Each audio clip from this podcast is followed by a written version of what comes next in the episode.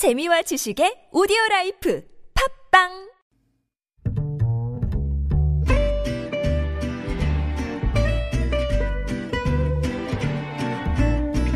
Good evening, everyone.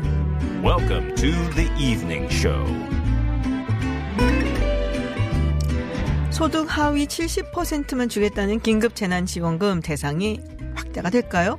여당에서 지금 지급 대상을 전 국민으로 확대하는 방안을 추진하겠다고 했고요. 미래통합당에서는 1인당 50만 원씩 줄 것을 제안했습니다. 청와대는 별다른 입장을 내지 않은 채 아직 신중한 모습입니다. 총선이 9일 앞으로 다가왔습니다. 정치 1번지 종로에 나선 이낙연, 황교안 후보 첫 TV 토론에서 격돌을 했고요. 아, 그런데 이번에 통합당 후보자가 3040 세대 비하 발언을 해서 지도부가 수습에 나섰습니다. 잠시 후 서울타임즈에서 자세히 전해드릴게요.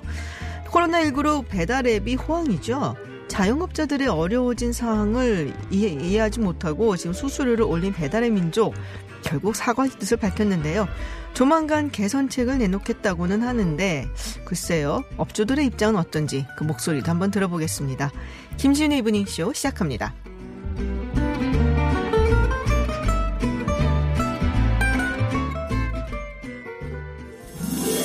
Welcome to Unfiltered. North Korea's latest CNN was given 미국 오하이오 일본의 백색 국가 명단 국내외 소식을 한 번에 들려듣는 뉴스 서울 타임즈 네, 서울타임즈 시간입니다. 오마이뉴스 박종호 기자 그리고 정상근 기자와 함께합니다. 어서 오세요. 안녕하십니까. 네, 두 분 주말 잘 지내셨고요. 네. 어디 안 나가셨죠? 아, 어, 네. 차로 이동을 했습니다. 차로 이동해서 집앞 놀이터에 집 앞. 놀이터에 네, 어, 네. 그러니까 막 사람 많은데 이런데 막 이런 거. 않고요. 네. 동네 꼬마들만. 음. 날씨는 너무 좋아서 아깝긴 하더라고요. 아, 네. 그러게요. 그러니까. 네. 뭐 안에서 많이 답답해들 하시는 것 같아요. 맞아요. 답답해들 하시긴 하는데 아, 네. 그래도 좀 사회적 거리두기 기간이었으니까. 네, 2주 이제 연장이 됐으니까 네, 네. 꽃 구경 하고 싶어서 네네. 많은 분들이 힘드셨을 것 같아요. 드라이브 스루 꽃구경 지나가면서 이게 보면은 또 예쁜 데 많이 피어서 그냥 그걸 네. 만족을 했습니다. 자, 총선이 정말 얼마 남지 않았어요. 네. 그리고 그러면서 이 재난지원금 이야기가 계속 부상을 하고 있는데 지금 결국에는 전 국민에게 지급을 한다. 지난 시간에도 음. 우리가 70% 그러면은 이게 어떻게 되는 네. 거냐. 음. 그 보더라인에 있는 걸리고. 사람들은 굉장히 조금 그렇죠. 예, 좀 약간 조금 서운하기도 할 것 같아요. 제가 지난주에 조금 표정이 어두웠어요. 굉장히 어두웠어요. 네. 오늘 밝습니다. 좀. 오늘은 네. 기분이 좀 좋습니다. 그러니까요. 그러니까 지금 여야가 긴급재난지원금을 전 국민에게 지급하자 네. 음. 한 목소리 오랜만에 좀 그러니까요. 오랜만에 한 목소리. 아, 그동안 여러 가지 뭐 서로 입장이 달랐는데요. 음. 어제 황교안 대표가 시작한 거죠. 네네. 통합당 황교안 대표가 종로 유세에서 1인당 50만 원의 긴급 재난 지원금을 지급하자라고 제안을 했습니다. 네네. 그런데 오늘 민주당이 아, 마치 기다렸다는 듯이 받았죠. 그 제안을 받았어요. 음. 네. 이해찬 민주당 대표가 오늘 부산 선대위에서 총선이 끝나는 대로 당에서 이 문제를 면밀히 검토해서 음. 국민 전원이 국가로부터 보호받고 있다는 자기 확신을 가질 수 있도록 대책을 마련하겠다. 음. 뭐 사실상 온 국민에게 주겠다라는 그런 입장이고요. 이인영 원내대표도 오늘 페이스북 메시지를 통해서 여야가 긴급 재난 지원금을 전 국민에게 지급하는 것으로 합의한다면 정부 역시 지체 없이 수용하리라 기대한다. 또 음. 얘기를 했습니다. 그렇군요. 네. 그럼 얼마 정도 필요한 거예요? 어, 총한- 지금 보면 하위 70% 가구에 네네. 그러니까 지금 차등이잖아요. 그렇죠. 4인 가구 이상이 100만 원이지 않습니까? 네네. 강훈식 대변인 좀 말을 들어보니까 9조에서 한, 한 4조 정도 더, 더. 음. 주면 그러니까 4조만 더 주면은 전 국민에게 줄 수가 있다 이런 아유, 얘기예요. 통이 커졌어요. 박정호 기자가 4조만 더래요. 4조만.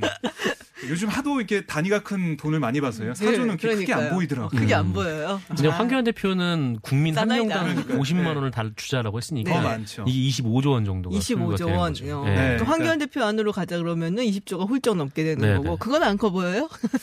어, 뭐 그것도 괜찮아 보이는데 저는 매우 신중하네요. 어, 네. 상남자야. 그러니까 이 기자들끼리 무슨 얘기를 했냐면 아, 이 통합당이 말린 거 아니에요, 결국에는. 음. 말렸다라는 얘기도 하더라고요. 왜냐하면 만약에 정부에서 전 국민에게 다 주자고 했으면 분명히 통합당에서는 아, 무슨 소리냐. 포퓰리즘이다. 아, 현금 살포 아니냐. 뭐 이렇게 얘기했을 거란 말이죠. 그 원래 반대했었잖아요, 사실은. 네. 이게 이제 그렇습니다. 총선 먼저, 전이고 먼저, 하니까 예. 이게 몇 먼저 표이다라는 그랬죠? 얘기도 있었고. 네, 그래서 반대를 했었죠. 이게 뭐 총선용 현금 살포 네. 아니냐, 뭐 이런 얘기도 있었고, 뭐 매표행위냐, 뭐 이런 얘기도 있었고, 막 그랬는데, 근데 어쨌든 입장이 번복이 된 거죠. 어, 미래통합당 입장에서는. 네네. 그래서 어, 왜 이렇게 이 미래통합당 입장이 이제 급선회를 했냐, 뭐 이렇게 기자들이 좀 질문을 했는데, 어, 처음에는 좀 이렇게 설명을 했습니다. 그러니까 이왕 줄 거면 이 70%만 딱 선별해서 주면은 이 국민들의 불만이 좀 높아지지 않겠느냐. 그래서 이제 100%를 줘라. 뭐 이렇게 얘기를 했던 건데 근데 이것만으로 좀 설명이 잘 안 되니까 이렇게 좀 1인당 50만 원을 주자라고 하는 거는 이 포퓰리즘이 아니라 뭐 비상 응급 조치다 뭐 이렇게 좀 얘기를 하는 면도 있었습니다. 그래서 어 그럼 민주당이 하면은 그것은 매표행위고 뭐 비례통합당 네. 얘기하면은 어 그 뭐 그 비상 응급 조치냐 뭐 이런 좀 반박도 한편에서도 나올 나왔습니다. 수밖에 없죠. 근데 계속 이게 음. 반대하다 보면 사실 조금 입장이 곤란해질 수도 있고 반응이 나쁘지 않거든요. 네. 사실 이 재난 기본소득에 대해서 네, 네. 국민들 반응이 나쁘지 않으니까 아마도 어 그래서 선회를 한 것이 아닐까. 오히려 다 줘야. 된다는 그런 여론이 좀 그렇죠. 들렸어요. 계속해서. 네, 네. 맞아요. 어, 청와대 측은 아직은 뭐 가타부타 이야기는 없는데 네, 그 아까 들어보니까 입장이 없는 게 입장이다. 입장이 없는 게. 입장이다. 일단은 거기서 해결을 하고 그 다음에 보겠다는 어, 건가요? 우선은 좀 고민 중인 것 같아요. 음. 근데 여야가 합의한다면 이걸 정부에서 반대하기는 쉽지가 않죠. 그 홍남기 부총리는 살짝 조금 반대하는 입장이었던 걸 제가 기억을 하거든요. 계속 기획재정부에서도 계속. 반대를 맨 네. 했었죠. 처음부터 예. 70%는 너무 많다고 했었죠. 이 그렇죠. 당정 합의를 할 때부터 50%만 네. 주자라는 게 이제 음. 기획재정부의 입장이었는데 어쨌든 정 어, 여당에서는 계속 70%를 주자라고 해서 합의가 됐는데 뭐 그것만은 또 부족하다라는 또 얘기가 나온 거니까요. 네. 그건 저번 주에 저희가 얘기했잖아요. 건강보험료 얼마 가 돼야 받을 수 있다. 그리고 이게 아, 경계선에 있는 사람들 다 증빙을 어떻게 내야 된다. 여러 가지 얘기했었는데 이제 그런 얘기를 할 필요가 없게 됐습니다. 어, 굉장히 좋아졌어요, 바이스 얼굴. 예, 그거 막 정리하고 이러느라고 머리가 아팠는데. 아니 근데 그, 뭐 사조 따위 이랬던 분치고는 상당히 음. 연연하시네요. 거기에. 네. 알겠습니다. 애가 예, 있어가지고. 네, 다음 이야기 해보겠습니다. 오늘 하루 종일 이 얘기가 좀 뜨거웠어요. 네. 통합당 김대호 후보죠. 관악갑에 출마를 했는데, 어, 당 선대위 공개석상에서 30대, 40대가 논리가 없다라는 취지의 발언을 했어요. 예, 오늘 영등포 당사에서 네. 현장 뭐 선대위 회의가 있었는데요. 김 후보가 이렇게 얘기했습니다. 그러니까 문제 발언이 왜 나왔냐면 앞에부터 설명을 드리자면 자신이 선거운동 중 만난 60대, 70대는 뜨거운 반응을 보인 반면에 30대가 차가웠다. 음. 그러니까 자신이 선거 운동 하는데 30대가 반응을 안 보였다라는 그런 얘기 하면서 나온 원래 거거든요. 3, 40대가 더불어민주당 지지층이 좀 많은 편이죠. 그리고 노년층이 그렇죠. 이제 통합당 네. 지지층이 많고. 음. 예. 그러니까 차갑고 심지어는 경멸과 혐오를 보인다라고 어. 3, 40대에 대한 반응을 설명을 했어요. 음. 그 뒤에 그러니까 3, 40대의 문제 의식은 대한민국 발전의 원동력이 될 수 있는데 문제는 대한민국이 어떻게 성장 발전했는지 그 구조, 원인, 동력을 모르다 보니까 기존 발전 동력을 무참히 파괴하는 쪽으로 갈 수밖에 없다라고 얘기했습니다. 그러니까 3, 뭐 이렇게 말을 40대의 어렵게 하시지. 생각이 잘못됐다는 거죠. 뭐 네. 결, 결론적으로는. 그러면서 어, 60, 60, 70대에 끼어있는 50대들의 문제의식에는 논리가 있다. 음. 그런데 30대 중반, 40대는 논리가 아니다.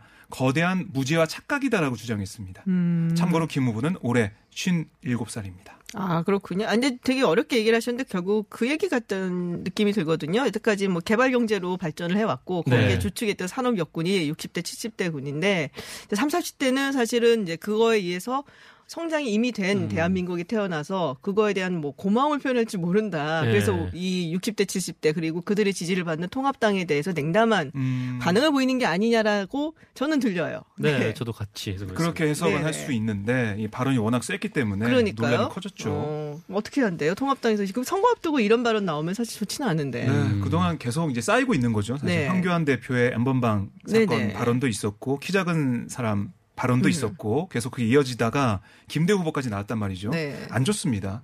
아, 통합당 입장에서 안 음. 좋은데 김 후보는 오후 3시쯤에 자신의 페이스북에 올린 글을 통해서 오늘 사려 깊지 못한 제 발언으로 마음의 상처를 드려서 머리 숙여 사죄드린다라고 음. 사과를 했어요. 그러니까 원래 통합당 내부에서는 징계를 해야 된다 말아야 된다 어. 징계할 가능성이 높다는 얘기 들- 들렸는데 결론은 어, 엄중 경고하겠다. 음. 선대위의 아, 기본 입장이 나왔고요. 네네. 김종인 위원장도 관련된 질의가 오늘 오찬 간담회에서 있었거든요. 기자들과 기자들과의 오찬 간담회에서 거기서 당 차원의 조치 하냐 이렇게 얘기했더니 김종인 위원장은 어, 그 사람 이야기에 대해서 무슨 조치를 취하겠냐 이렇게 반응을 보였습니다. 음, 음. 그렇군요. 다른 말도 하나 있었던 것 같은데. 네. 네. 성격이 이상하다라는 말도 그러니까. 있었죠. 네. 아, 그게, 참아 못했는데 어, 예, 그게 예. 핵심인데 왜그 얘기를 안 하시고. 성격이 이상한데 왜 공천을 했는가에 대한 또 본인은 안 했잖아요. 네. 네, 네. 김종인 아, 이후에 하진? 않죠. 네. 네. 근데 이해찬 대표도 부산에서 뭐 약간 논란이 되는 말을 했다라는 얘기가 있습니다. 어, 네, 그렇습니다. 뭐, 이해찬 대표가 부산에서 오늘 네. 합동 선거대책위원회 회의가 열렸는데, 어, 부산에 올 때마다 매번 느끼는데 왜 교통체증이 많을까? 이 도시가 왜 이렇게 초라할까? 뭐 이런 생각을 많이 한다. 이렇게 얘기를 했습니다. 우리나라 제2의 도시가 초라하다고요? 어, 그러니까요. 그러니까 이 부산의 경부선 철도 지원 공약을 설명하면서 나온 네네. 얘기였는데, 그러니까 뭐 이게 좀 부족하니까 뭐 이렇게 발전을 시켜야 된다, 뭐 이런 취지에서 음. 한 말인 것 같은데, 어 이제 이게 좀 부산에 대한 폄하다 이런 지적을 지적하고 있는 언론들이 좀 있습니다. 그렇군요. 좀 말실수 느낌이 드네요. 그냥 부산에 더 이제 뭐 교통체증도 많고 뭐 그러니까 여러 가지로 확충 교통 인프라를 네. 확충시키겠다라고만 한다면 사실은 네, 뭐 그다음 문제가 없을 텐데 초라하다는 말을 그러게요. 하는 건좀 그러니까 지금 네. 상당히 민감한 시기잖아요. 그러니까요. 그 단어 선택, 또 표현 하나 하나가 중요한데 음. 언론에서는 이런 게 나오게 된다면 다 여야 뭐 균형 맞춘다는 의미에서 네네. 다 쓰게 되거든요. 음. 네. 기사 하나에 다 몰아서 여야 막말 논란 이렇게 음. 쓰기 때문에 여당 입장에서도 그렇고 야당 입장에서 그렇고 좀 조심해야 된다. 생각이 선거가 사실은 그런 게 있거든요. 이렇게 자그마한 실수들이 모여갖고 야구 같아요. 그래서 조그마한 실수들이 모여갖고 음. 이게 사실은 승점을 내느냐 안 내느냐로 연결되기 때문에 음. 이런 것들이 굉장히 중요한데 이제 두 거대 정당 모두 좀 조심할 필요가 있겠다라는 생각이 좀 듭니다. 자. 종로구가 사실은 굉장히 핫한 곳이어야 되는데 다른 곳이 좀 핫해버리는 바람에 네. 약간은 관심이 떨어진 감이 없잖아 있습니다만 어, 민주당의 이낙연 후보 그리고 통합당의 황교안 대표 어, TV 토론에서 맞붙었어요. 네, 지역 방송 토론회인데요. 네네. 지역 방송이 이제 어, 주관하는 그러니까 종로구 선거방송 토론위원회가 주최하고 또 이 지역 방송에서 이걸 녹화해서 방송하는 그런 음. 네네. 토론이거든요. 먼저 코로나19 대응에 대한 공방이 있었습니다. 음. 황교안 대표는 코로나 사태 발생 이후 국내에서 만 명 넘는 확진자가 발생했다. 또 183명의 희생자가 생겼다. 최초 방역 실패 때문이다. 라고 주장을 했습니다. 음. 그랬더니 이낙연 위원장 뭐 대답은 짐작하시겠죠? 코로나19 대처 과정에서 세계 언론과 각국 지도자가 한국을 칭찬한다. 그 나도 그 대답 기억하고 있었어. 그렇게 나올 것 같았어요. 했어요. 네. 반박했더니 황교안 대표는 자화자찬하지 말라. 뭐 이런 음. 취지의 또 재반박을 했습니다. 음. 그리고 지금 통합당에서 계속 좀 밀고 있는 하나의 프레임이죠. 조국 프레임. 그 음. 조국 장관에 대한 얘기도 나왔습니다. 네네. 황교안 대표는 조국 전 법무장관을 수사하는 검찰을 향해 비난의 목소리를 냈다가 마음에 빚이 없다면서 조국을 손절하는 모습을 이낙연 그 후보가 보였다라고 지적을 음. 했습니다. 그러니까 관훈 토론회에서 이 질문 나왔었거든요. 맞아요. 마음의 빚은 관련- 없다. 예. 네, 라고 그런 했죠. 대답을 했었는데 뭐 그러니까 이게 말바꾸기 아니냐 이런 비판한 거고요. 이에 대해 이낙연 위원장은 조 전 장관에 대해서는 개인적인 마음의 빚에 아, 그런 판단하지 않는다. 그런 얘기였다라고 해명을 했고요. 검찰 수사를 존중한다라고 강조를 했습니다. 그러니까 국민의 검찰 개혁 요구는 합당한 근거가 있지 않았나. 이것 또한 우리 사회의 크나큰 과제다라고 언급을 했습니다. 듣다 보니까 이게 대선 토론회인가 싶은 생각이 좀 오. 들기도 하는데요. 그렇네요. 인물도 그렇고 약간 네. 네, 그런 생각이 드는데 종로가 좁아요. 네, 이두 음, 좁아요? 분은 아 이 두. 분한테 종류가 네. 좁다. 대선에서 어. 만나야 될 그런 두 분인데 그렇군요. 자, 지금 광진을도 굉장히 뜨겁습니다. 고민정 후보 그리고 오세훈 후보 TV 토론이 있었다 그러는데 어떻게 네. 보셨어요? 뭐 어제 역시 선거 방송 토론회 주간 토- 후보자 토론회가 있었는데 어 일단 고민정 후보가 이 오세훈 후- 후보의 이 선거법 위반 논란, 그러니까 음. 아파트 경비원 분들에게 네, 10만 맞아요. 원씩 음. 지급한 것에 대해서 오세훈법이라고 불리는 정치관계법을 만든 분이 본인인데 스스로 어기고 있다. 음. 이렇게 좀 공격을 가했고 이 오세훈 후보는 뭐 이게 뭐 사회생활상 어긋나지 않는다 뭐 이렇게 얘기를 하면서도 또 그 고민정 후보가 대학 시절 대학 시절의 학력이 이 경희대 서울 캠퍼스로 떠 있는데 이거는 어 허위 기재다 이렇게 주장하기도 했고 국제 캠퍼스죠. 원래. 네네. 네. 어 그리고 뭐 이 역시나 이제 조국 그 전 법무부 장관 관련해서 뭐 입장이 어떻냐라고 음. 세 차례나 물었는데 이 고민정 후보는 어 현재 수사 중인 사안이다라고 즉답을 음. 하진 않았습니다. 그러니까 통합당의 전략이 계속 이제 나오고 있는 거죠. 조국 전 장관을 계속 끄집어내야 된다. 뭐 그런 음, 생각하고 그게 있는데 전략이었구나. 그 민주당 입장에서는 뭐 전략을 짠 걸 보니까 아, 대응하지 않는다. 그게 대응하지 기본. 전략이더라고요. 음, 네. 그렇군요. 원래 이게 프레임을 짜놓으면은 거기에 대해서 반박을 하면 그 프레임에 사실 걸려드는 어. 거다라는 얘기를 하거든요. 네. 그 선거에서 그 수사가 얼마나 중요한 것인가. 네. 그 되게 재밌는 책이 있어요. 그 레이코프 교수라는 사람이 쓴 이제 코끼리는 코끼리. 생각하지 마. 네. 아, 예. 네, 진짜 되게 재밌는데 그 코끼리 생각하지 마 하면 계속 코끼리만 생각한다는 거죠. 코끼리 아니야 아니야 하면서도 그래서 프레임을 만들고 거기에 들어가서 싸움을 하지 마라. 다른 프레임으로 이제 옮겨가든지 음. 덮어버려라는 얘기를 많이 하죠.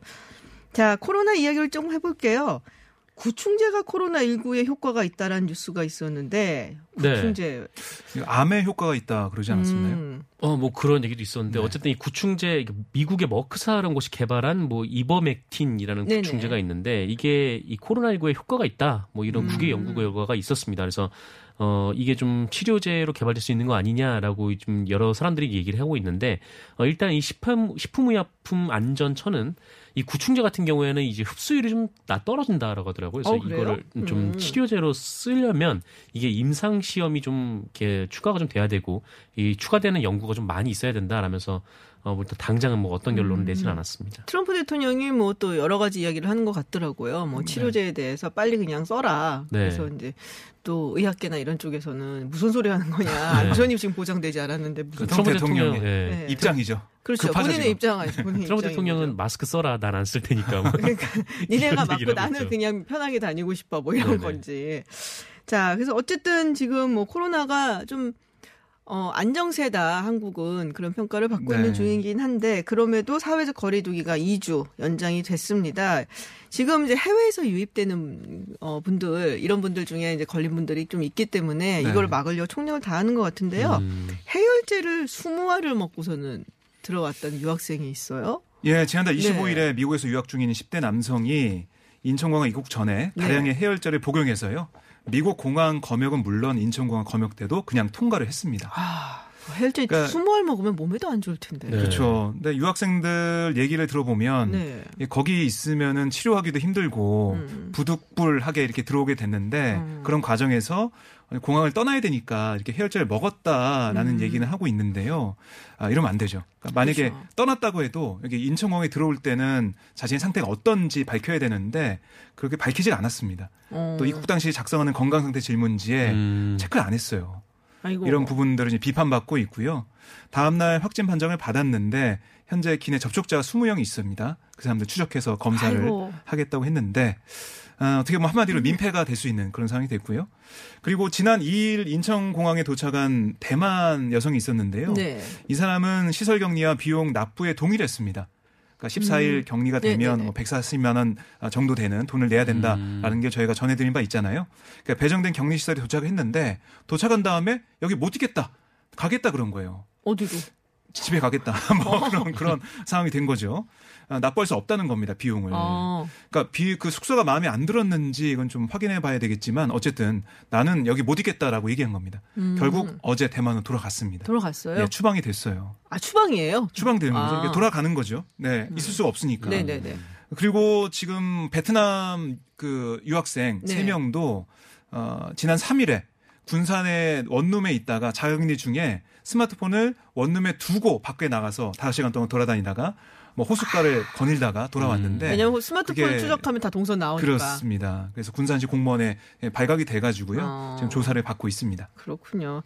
아, 좀 이런 거좀 주의를 해줘야 되는데 알아서도 그래야지 사실 빨리 어떻게든 우리가 뭐 계약도 할 수 있고. 네, 그렇죠. 예, 지금 여러 가지로 아 미치겠어요. 삼식 삼식이가 둘이 있어갖고 지금 아 진짜. 그래서 어제부터 이 징계가 강화됐죠. 네. 천만 원 이하의 벌금 아니면 1년 징역, 징역. 1, 년 이하의 징역 이렇게 된 네. 거죠. 자, 다른 이야기를 조금 해볼게요. 배달의 민족 이야기 또 해보겠습니다. 어, 주말 내내 좀 핫한 뉴스였어요. 이게 이제 잠시 뒤에 저희가 소상공인 측의 입장을 좀 들어보려고 전화 인터뷰를 준비를 했는데 네. 잠깐 그 소개를 좀 해주시죠. 어떤 일이 벌어진 건지. 네. 그러니까 배달의 민족이 영세 사업자들한테 도움을 주겠다라면서 그 수수료 부과 방식을 바꿨어요. 그러니까 네. 기존의 정액제 같은 경우에는 뭐 이제 광고를 더 많이 할 수 있는 그러니까 큰 식당들이 좀 더 유리하다라는 게 음. 배달의 민족 측의 설명이었고 어, 그래서 그 대신에 그냥 그 주문 건수로 수수료를 부과하겠다라는 거였는데 이게 오히려 계산을 해보니까 훨씬 더 많은 수수료를 음. 업체들이 내야 되는 자영업자들이 내야 되는 좀 그런 네네. 상황이었던 거죠. 그래서 어, 자영업체들이 뭐 안 하겠다. 그래서 정액제 기존의 정액제를 유지하겠다라고 했더니 어, 배달의 민족이 이 가게들을 어플에서 찾아보기 좀 어렵게 또 숨겼단 조- 말이에요? 네, 조치를 또 해놨습니다. 그래서 이게 굉장히 좀 논란이 있었고 어. 그래서 주말 내내 이 소비자들이 그냥 배달을 이용하지 말고 어, 전화로 직접 배달을 시키자. 음. 뭐 이런 좀 음. 착한 소비자 운동 이런 걸 벌이기도 맞아요. 했고 찾아가자. 직접 네. 가서 찾아오자. 그렇습니다. 또 이재명 경기도지사는 또 관련해서 직접 배달 앱을 개발하겠다. 뭐 이런 선언을 하기도 했습니다. 음. 배민층에서 뭔가 좀 입장이 나왔잖아요. 나왔죠. 이 김범준 대표가 입장문을 냈는데 그러니까 일부 업소가 시장을 독식하는 이 깃발꽂기 폐해를 줄이기 위해서 이새 요금 체제를 도입했으나 이 자영업자의 힘든 상황을 두루 살피지 못했다라면서 이 각계의 비판을 겸허히 수용해서 이 오픈 서비스 개선책을 만들고 비용 부담이 늘어나는 업소를 보호하기 위한 대책을 강구하겠다 이렇게 밝혔습니다. 어, 저는 이게 걱정이 됐어요, 사실은. 수수료 인상 문제. 네네. 왜냐하면 독일 회사가 어, 빅3 다 가지고 있잖아요. 독수리 배달의 민족. 요기요, 네. 배달통 다 가지고 음. 있어가지고 수수료 인상할 수밖에 없다고 생각했는데 이런 식으로 나오네요. 어, 그래서 치킨이 이제 3만 원 시대가 오는 것이냐 한번 시켜 먹으면 이런 얘기가 나오더라고요. 네, 그렇죠. 치킨을 게다- 끊어야 되나?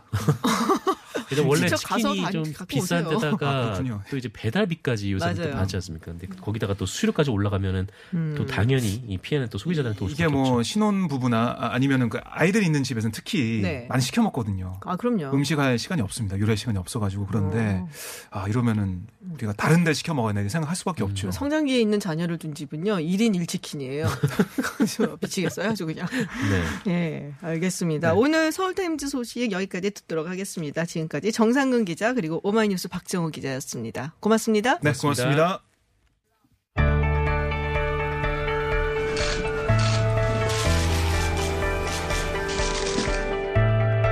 뉴스의 중심, 화제의 인물을 만나봅니다. 스포트라이트. 네, 배달앱, 배달의 민족이 수수료 문제로 논란의 중심에 섰습니다. 지난 1일이었죠. 한 개 업체가 많은 광고료를 지불하고 또 모바일 앱 화면을 독식하는 이른바 깃발 꽂기 문제 해결을 위해서 오픈 서비스를 배달의 민족이 도입했는데요. 시행을 했더니 오히려 수수료 부담이 늘어났다라는 문제점이 드러났고 또 점주들은 물론 지자체 정치권에서도 강하게 배달의 민족을 비판하고 나섰습니다. 어, 오늘 오후 배달민족 측이 요금 인상 논란에 대해서 공식 사과 그리고 개선안을 내놓겠다라고 입장을 밝혔는데요. 김임용 소상공인연합회 회장 직무대행을 연결해서 이번 논란에 대한 입장 들어보겠습니다. 안녕하세요. 네, 안녕하세요. 네, 이제 배달의 민족이 수수료 정책을 바꾼 건데요. 일단은 어떻게 바꿨는지 좀 설명을 해주시고 왜 바꾼 건지도 한번 분석을 좀 해주시죠. 기본적으로 이제 그 정액제에서 그 정률제로 바꿨는데요. 네네. 지금 조금 전에 말씀했던 깃발, 네. 울트라 코리아고 그래서 깃발을 하나씩 8만 8천 원씩 받은 건데 이 부분을 전체 매출액 대비 5.8% 올려서 받겠다. 음. 그런 얘기죠. 그렇군요. 그러니까 여태까지는 어, 한 건에 월 8만 8천 원씩 이제 깃발 꽂기 예. 울트라코이라고 예. 받았었는데 예. 이제부터는 주문 예. 한 건당 5.8%씩 수수료를 받겠다. 자, 왜 갑자기 이렇게 바꾸게 된 건가요? 글쎄요, 뭐 저희도 그 지금 뭐 코로나 사태로 인해서 소상공인들이 가장 힘든 시기를 보내고 있지 않습니까? 네네. 예, 정부나 아니면 뭐 대통령부터 시작해서 그 애쓰는 모습이 역력하게 보이는데 이 시기에 그분들이 이런 그 꼼수를 부렸다 음. 저희는 이렇게 생각합니다. 그 대체적으로 보면은 생각도 못했던 부분이 예전에 저희가 처음부터 이제 예견은 조금 했던 부분인데 언젠가는 합병함으로 인해 가지고 그 독과점 형태로 이룰 것이다라는 그런 예감은 했었습니다. 그쵸. 근데 이게 상상 외로 이 어려운 시기에 나왔다는 게 저희 봤을 땐 음. 도저히 이해가 할 수 없는 일이죠. 그렇군요. 근데 이 배달의 민족 측에서는 그렇게 얘기를 했단 말이에요. 한 개 업체가 광고료를 많이 지불하고 이 모바일 웹 화면에 이제 깃발 꽂기가 이제 되는 그런 거를 방지하기 위해서 그러니까 그런 문제를 해결하기 위해서 주문 건당 5.8%를 어, 수수료를 받겠다라고 얘기를 했는데 이게 들으시기에 어떤 부분이 문제가 되고 말이 되나 뭐 이런 게 있으신지 궁금한데요.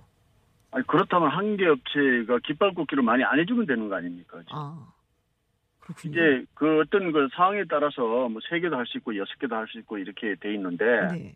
그러면은 그 가정을 정리를 해주면 될 건데 왜 5.8%라는 그 기준은 어떤 기준에서 나와서 5.8%가 됐냐 음. 반문하고 싶고요. 네. 부동산의 수수료도 0.4%에서 0.6%입니다. 네. 5.8%의 대단한 금액이에요. 음, 그렇죠. 그래서 그분들이 이익이 없이 했겠냐. 그럼 현행도를 하면서 어떤 그 개정안을 내놓으면 될 건데 5.8%라는 그 인상률을 내놓으면서 이상한 얘기를 하는 건 꼼수다 이렇게 저는 음. 봅니다. 그러니까 이게 뭐 깃발 꽂기가 문제가 된다면은 건수를 뭐 그러니까 네. 무제한으로 많이 하게 하지 말고 그거를 뭐 제한을 해서 정리를 하든지 그런 방법이 네. 있는데 5.8%로 건수당 건당 이렇게 받는 것. 요새 배달이 워낙 많잖아요. 그런 일도 예. 있을까요? 지금 그 정액제로 했을 때는 네. 광고 여섯 건을 하게 되면은 네네. 이게 약간 월 매출 한 2,500 정도 잡은 겁니다. 아, 근데 그 여섯 개 광고 깃발을 꽂게 되면은 월 한 52만 8천 원 정도가 이제 들어가게 돼 있는데요. 네네. 근데 이제 이걸 5.8%를 적용하게 되면은 145만 원이 들어가요. 어, 이거 거의 세 배네요. 예, 그래서 월 이제 가격 규정 92만 2천 원이 더 들어가는데 네. 이걸 1년 계산을 하게 되면요. 1,106만 4천 원이 더 들어가요. 어, 아이고. 근데 이걸 어떤 대안이라고 내놓는 그분들이 저는 의심스럽습니다. 그렇군요. 이 배달민족 측이 이 부분에 대해서 뭐 오픈 서비스 도, 도입하기 전에 좀 설명을 예. 하거나 뭐 이런 적은 있었나요? 그래서 뭐 그분들 얘기로는 네. 뭐 이렇게 미리 예시를 했다고 이렇게 3개월 전에 예시를 했다고 했는데요. 네네. 자기 홈페이지에 슬쩍 올려놓으면 일반 일반인들은 모르지 않습니까? 그 다음에 음. 일반 그 소상공인들이 전체가 알 수 있는 부분이 아니지 않습니까? 음. 그래서 이런 부분은 그래도 최소한의 소상공인들하고 합의를 하고 어떤 그 과정을 거쳐야지 네. 그렇지 않습니까? 네. 근데 지금 갑자기 올려놓고 지금 와서 뭐 사과하고 또 뭐 어떤 대안을 내놓겠다 하는 방법도 저희가 봤을 때 좀 우스운 얘기가 아닌가 하는 생각을 합니다. 그렇군요. 어쨌든 뭐 사과도 하면서 뭐 개선책을 마련한다 그러는데 어떻게 보세요? 개선책에 대해서 어떤 개선책이 나올지는 저희도 궁금합니다. 네. 근데 이제 최근에 뭐 그 여러 군데서 공공 플랫폼을 만들자 하는 얘기가 지금 나왔고요. 네네. 사실 그렇게 가줘야 되는 걸로 저희는 믿습니다. 근데 이분들이 지금 당 이런 식으로 한다 그러면 지금은 이익이 생길지 모르지만은 언젠가는 그분들도 엄청난 손해를 볼 거다. 공공 음. 플랫폼이 나오게 되면은 수수료 없는 지자체 쪽으로 하게 되면 이 사람들이 소용이 없어지는 거예요. 네네. 그러기 전에 이분들은 정말 가치성이 있는 정직성이 있는 기업 이윤을 챙겨야 된다. 저는 이렇게 봅니다. 그렇군요. 근데 배달민족 측이 그 4월에 오픈 서비스 비용은 그낸 금액의 절반을 상한선 제한 없이 돌려주겠다. 그러니까 반을 돌려주겠다라는 이야기를 했어요. 지금 받은 네. 금액의 반을 돌려주겠다 이 얘기죠. 네네네. 예. 어떻게 보세요? 이거는 좀 믿을만 하다고 보시나요? 저는 그렇지 않습니다. 아, 그렇지 않으세요? 예, 전액 다 돌려줘야 된다. 저는 그렇게 생각합니다. 아, 전액 다 돌려줘야 된다. 근데 예. 전액 다 돌려줘도 4월만 돌려주고 끝이면 그것도 사실 5월 되면 또 똑같이 또 시작이 되는 거잖아요. 아, 그렇게는 할 수가 없겠죠. 음. 저희가 봤을 때는 네네. 이거 원점에서 다시 예, 토의를 하고 논의를 해야 될 문제가 아닌가 음. 생각을 합니다. 그렇군요. 사실 어, 소상공인 분들뿐 아니라 소비자 입장에서도 어 갑자기 이러고는 조금 무리 아닌가 싶었던 게 이게 이제 지금 나왔다는 것 때문이거든요. 지금 뭐 자영업자분들, 소상공인 분들 얼마나 힘드십니까? 코로나 19 때문에. 되게 네. 힘든 상황에서 이런 식으로 요새 좀 배달이 많아서 돈이 좀 된다라는 이유로 네. 이때 이제 물들었을까 노조려는 거 아니냐 이런 의심도 좀 들거든요. 저 개인적으로는 네. 외국노보다 더하다고 이렇게 봅니다. 아유, 굉장히 화가 이 많이 시기에. 나셨네요. 예, 음, 이 시기에 할 일이 아니지 않습니까?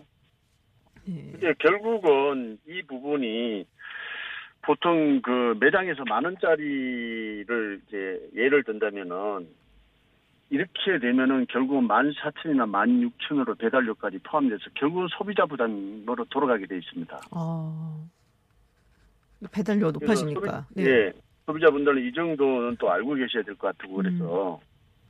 국민 전체한테 어떤 부담을 주는 거죠. 이건 단순하게 물론 뭐 소상공인들한테 부담 주는 것도 큽니다만은 결국은 소비자한테도 큰 부담을 주는 그 어떤 정책이다.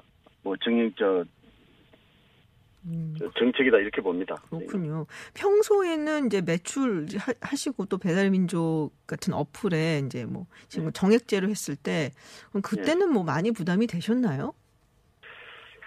그래도 뭐 저희가 봤을 때는 뭐 처음에는 어떤 그 어, 부담 얘기가 있었습니다만은 음, 그이 어플 앱을 사용 안할 수, 할 수밖에 없는 게 지금 현재 상태예요. 그렇죠. 어쨌든 간에 대안이 다른 뭐 공공 앱이라든가 이게 나오기 전까지는 음. 소상공인들이 이걸 이용할 수밖에 없는데 바로 이 점을 이용한 독과점 형태로 간 겁니다. 합병을 음. 하고 어, 어떤 그 구조를 다 자기네끼리 맞춰서 결국은 시기적으로 어떤 시기에 어떻게 요금을 올릴 건가 늘상 생각하고 있다가 바로 이런 시기에 음. 선거가 이제 오기 전 약간 혼탁한 시기에 갑자기 기습적으로 올리지 않았나 이런 생각을 합니다. 그렇군요. 지금 이제 이재명 경기도지사가 도 차원에서 공공 배달 앱을 개발하려고 한다. 이제 그 부분 검토 네. 중이다는 얘기가 있는데요. 전북 군산시에서 이미 시행 중이라고 하더라고요. 배달앱 예, 예, 네, 예. 영수라고. 저도 얘기 들었습니다. 네, 예. 네.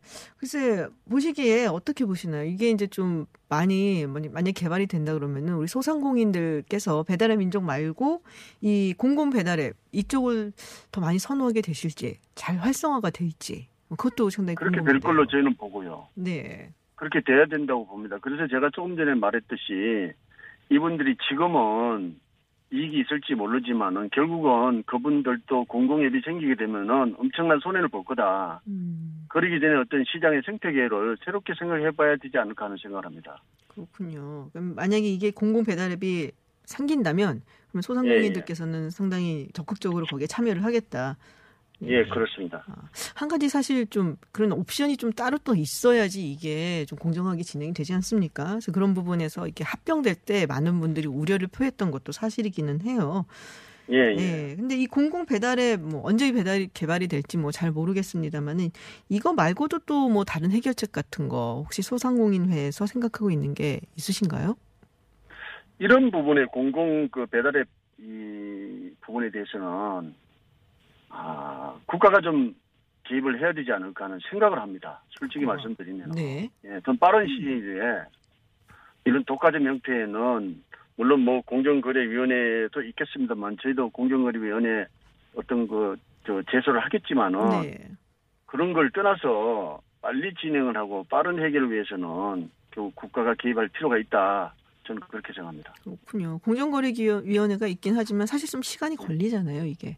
예, 예. 문제가 해결되고 좀 다시 자리를 잡기까지는 아무래도 시일이 좀 걸리기 때문에 조금 적극적으로 정부가 개입을 해줬으면 한다라는 말씀이신 예, 것 같습니다. 그렇습니다. 요새 많이 힘드시죠?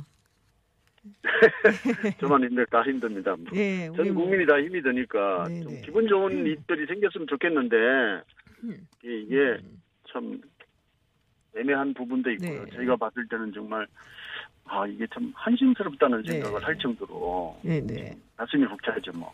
네, 좀 기운 내시고요. 좀 더 더 열심히 버텨보도록 하겠습니다. 네, 오늘 말씀 고맙습니다. 예, 감사합니다. 네, 지금까지 김임용 소상공인연합회 회장 직무대행과 이야기 나눴습니다. 저는 7시에 김지윤의 픽으로 돌아오겠습니다.